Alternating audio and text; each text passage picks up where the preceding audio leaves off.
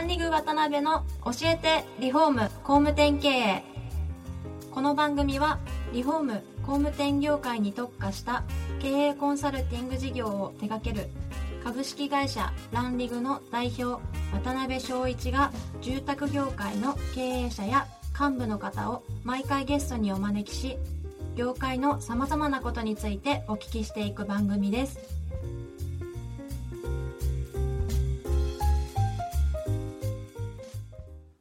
皆さんこんにちは。さあ今週も始まりました。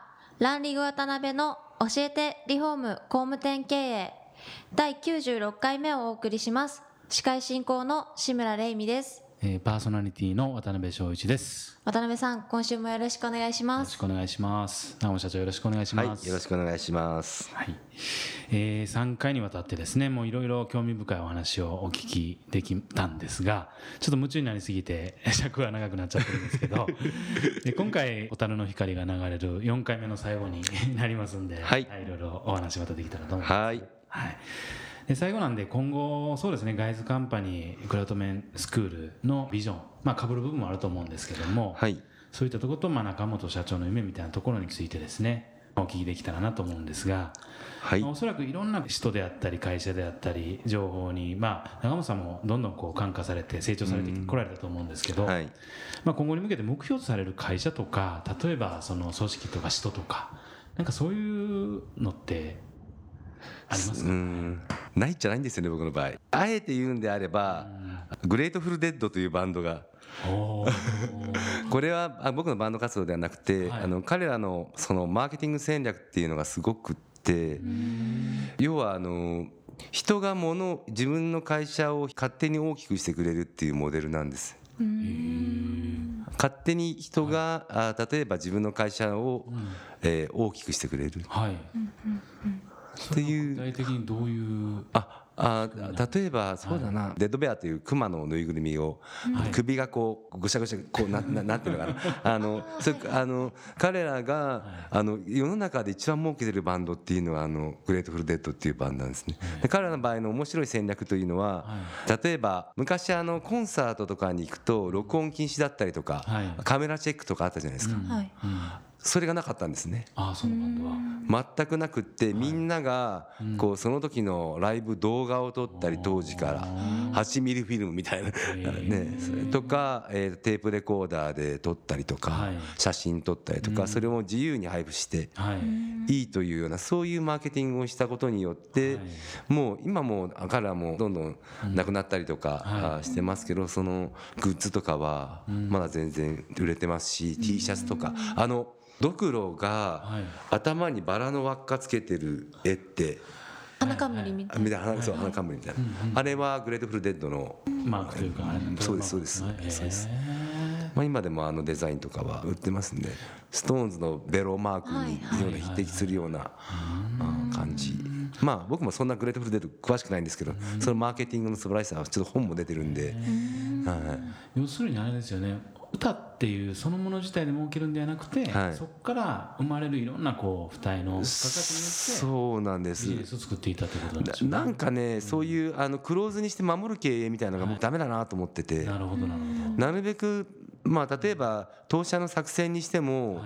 僕の組合の仲間にももう堂々と話しますしどはいもう新しいことやるっていうんだって言いますしでそうやってオープンにしていって自分たちのノウハウあなんでこうどういうノウハウをこれ教えてもらえますかってはい。同業者に言われたら教えますね。ああ教えてででそそれがお互いが成長してで新しいものが生まれるから未来が良くなる。なるほど。なるほど自分たちがじゃないかなとでそれがやはりそのそういう感覚なんですよ。グレートフデッドのマーケティングって。いうのはなるほどね。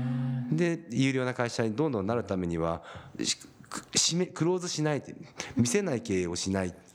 ででお客さんにもちゃんとぼ僕たちはこういうことをやってます。はい。からこれこれは評価に値するかどうかっていうのをね。あのそういうチャレンジ。で前回お話したような、はい。あのフレックス性タイム性を導入しているとか、そういったことに関してもチャレンジなんですね。はい。検証はい、検証して、えーやっていく、ねまあそんなとこですね。そういったところをちゃんとで中身が変わっていって要は人が成長するためのはい。会社づくりです、で会社ってあの僕よく思うんですけど、はい、1円持って法務局行けば作れるんじゃないですか。うん、そうです、あのあとはまあ手続きにねお金があるけど手数料。ね。でだからそんなものって合ってないようなもんでこれはこのボールペンは鍋ちゃんって言うんだよみたいな。そんなもんだと思ってる会社って。だからそれが意味を持つっていうのはやはりその中に人がいてその人が成長するはい。箱でしかない。みんなが集まるマークでしかないっていうところで。そういう思いを持って今やってます。でまあビジョンとしてはやはりあのはい、要は我々の外装業界で、はい。まあ、外出カンパニーが一定の成果を出せたことによって、でそれがクラスメンスクールを作れる立場になって、一定の大きさを持ったことによって、はい。い、ろんなことができたっていうある、まあ、一種の成功体験をしてるんですね。でただまだまだ足りなくて、はいやはりあの今の外出カンパニー自体も本業の方もやはり最低倍ぐらいの規模を目指したいんです。なるほど、で僕たちが大きくなることがはい、社会貢献だと思ってるんです。そういうことですね。うん、で今いる仲間社員がわけのわからないなんかもじゃもじゃした人が経営している 専門工事店にはい。就職しました。その時思った期待のはい。はるかに超えた未来を彼らにも体験してもらいたいね。そのためにはやはり僕たちはいっぱい力を持ってはい。まあ良い仕事をうん、僕たちがいることによってはい、業界が成長するお客さんが喜ぶはい。接しさんですね。ユーザーの人たちが僕たちが作った外装屋根とか壁とかによって守られていく長持ちする。それによっては業界も向上してはい、で外出カンパニーの夢っていうのはそういう一つの事例としてはい、こんなことやったらこんな未来があった専門工事店の最高うん、峰を目指したいんです。なるほど、なるほど。でそれを皆さんがはい、真似をしてん。いけばどんどんどんどん業界的に良くなるんじゃないかなと。そうでしょうね。オープンにどんどんどんどんそれも出されて。挑戦しなきゃなるほどね。これはちょっと僕の未来像というかはい。まだまだもう今日もね会議でああでもねこれで怒鳴り合いとかやってましたけど そうなんですか。まだまだ遠いですけどへやっぱり僕は手段としては売り上げ伸ばしていくっていうのは大きな声でものを言うためにはそうですよね。手段重要です。うんまあたくさん問題ありますあの廃棄物の問題とかはい。それもちゃんとね力があれば堂々とうん、対処してくださいっていうことをそういうことですそれに言うことができる。というのがガスカンパニーの未来。うん。で僕も今年51なのであち挑戦も早くね巻き巻きでやりないと。人生足んなくなっちゃう。確かに確かに。それにまあリンクする部分でもあると思うんですけど、クラウドメンスクーはい。ルもやっぱりこうどんどん伸ばしていかれて、プログラム増やされて、会員さん増やされてみたいな。ククラスメンスクールに関しては、あのどちらかというと僕は会員さんに作ってもらいたいと思ってるんですな。るほどなるほど。で今やってることも当然ビジョンとしては常設の学校にしたいとは思ってます。はいこの建設職人に価値があれば運転免許みたいにみんなはがい。お金を出して取得する、うんまあまあ重要な仕事なので、はいできれば安いお金でその資格を取得して仕事をしてもらうっていう流れが好きで、っていうのはまあ学ぶべきところはドイツのマイスター制度ですね、はい。ドイツってどいろんな職人さん調理の人もみんな含めてマイスター制度があってマイスターを取ることによって独立開業ができるみたいなそういうところで職人さん守られている。まあそういったマイスター制度を作るためのはい。きっかけ。としての働きをクラスメスクールで担いたいという思いはありますが多分これ結構ハードルが高いと思うんですね。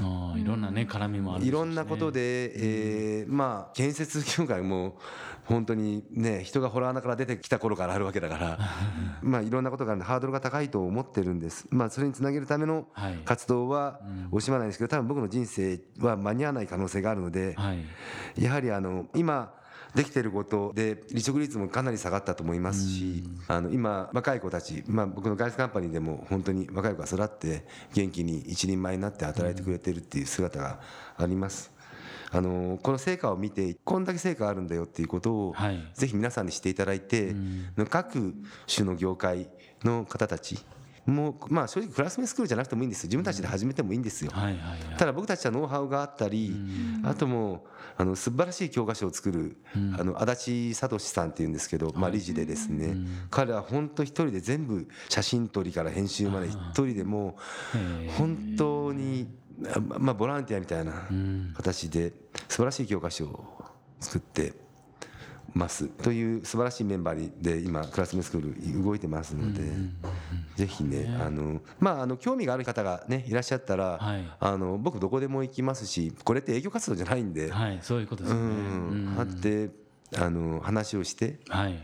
あのまあ面倒くさい話もね業界だからあると思うんですけど、まあクラスメスクールの活動っていうのはそういったライバル関係とか、はいえー、とそれこそメーカーさん自体同士もライバルですし、商社さん同士もライバルですし、まあ全部取っ払って人材育成だけのことを考えるっていう、あのそういう団体なのでなるほどなるほど。うんそのしがらみはもうやめましょうと。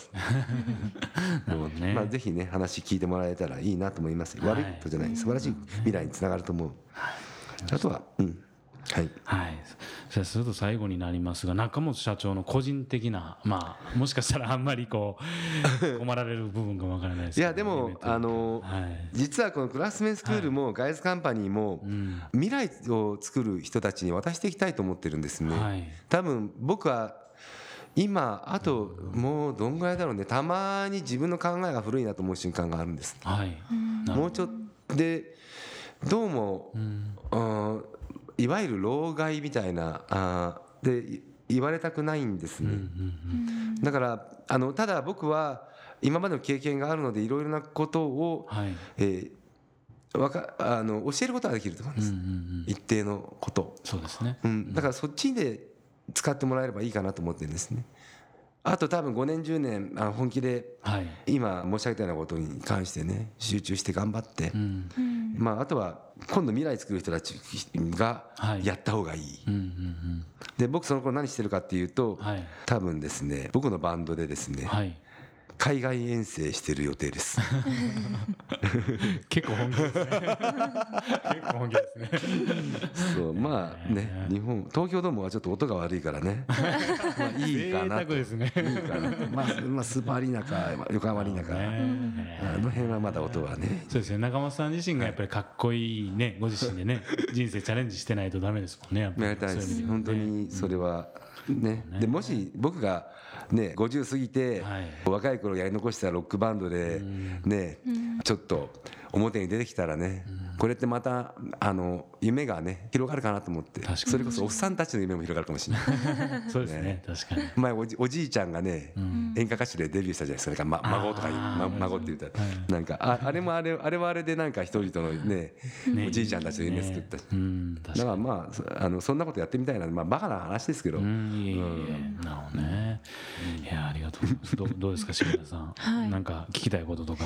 あーいろんな取り組みを今までされてきたと思うんですけどあのお調べした中にそのオリジナルのお中元の記事を拝見させていただいてうんあれとかはなんかどういった発想からやろうとなったのかなっていうのをあれはねたんですけど、はい、あれはねだあの確かもともとそういう梱包材とか段ボールかなんか作ってる会社さんがあのチャレンジしたあ企画でそれに僕が乗っかった感じです。ああそうなんですね、はい。そのお話があって。そうなんです、まあ、すごい工夫されててね、ん。はい、面白い会社さんです、うはい。んあのおすすめしたいのは、はい。お中元とかお歳暮って、あのもらうじゃないですか、はい。はい。いただくこともあればはい差し上げることもあって、はい。でもあのいただく立場になった時に、あの誰からもらったか分かんないんですよ。ああそうですもねうもう社員に配布されたりとかそういう時に確かに。はいはい。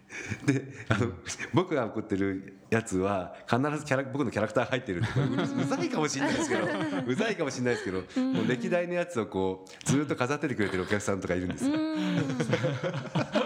面白がってるんでなるほどなるほど。であれ食べ終わってからなんかあのティッシュケースになったりとか。あーあのおあのいろんなそう小物入れになったりとか。面白いですね。ねなるほど一家に一台すすごい面白い取り組みだと思いました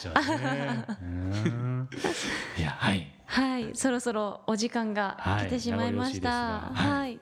中本社長には本日を含めて4回にわたりお話をいただきました。中本社長ありがとうございました。あ。りがとうございました。ありがとうございました。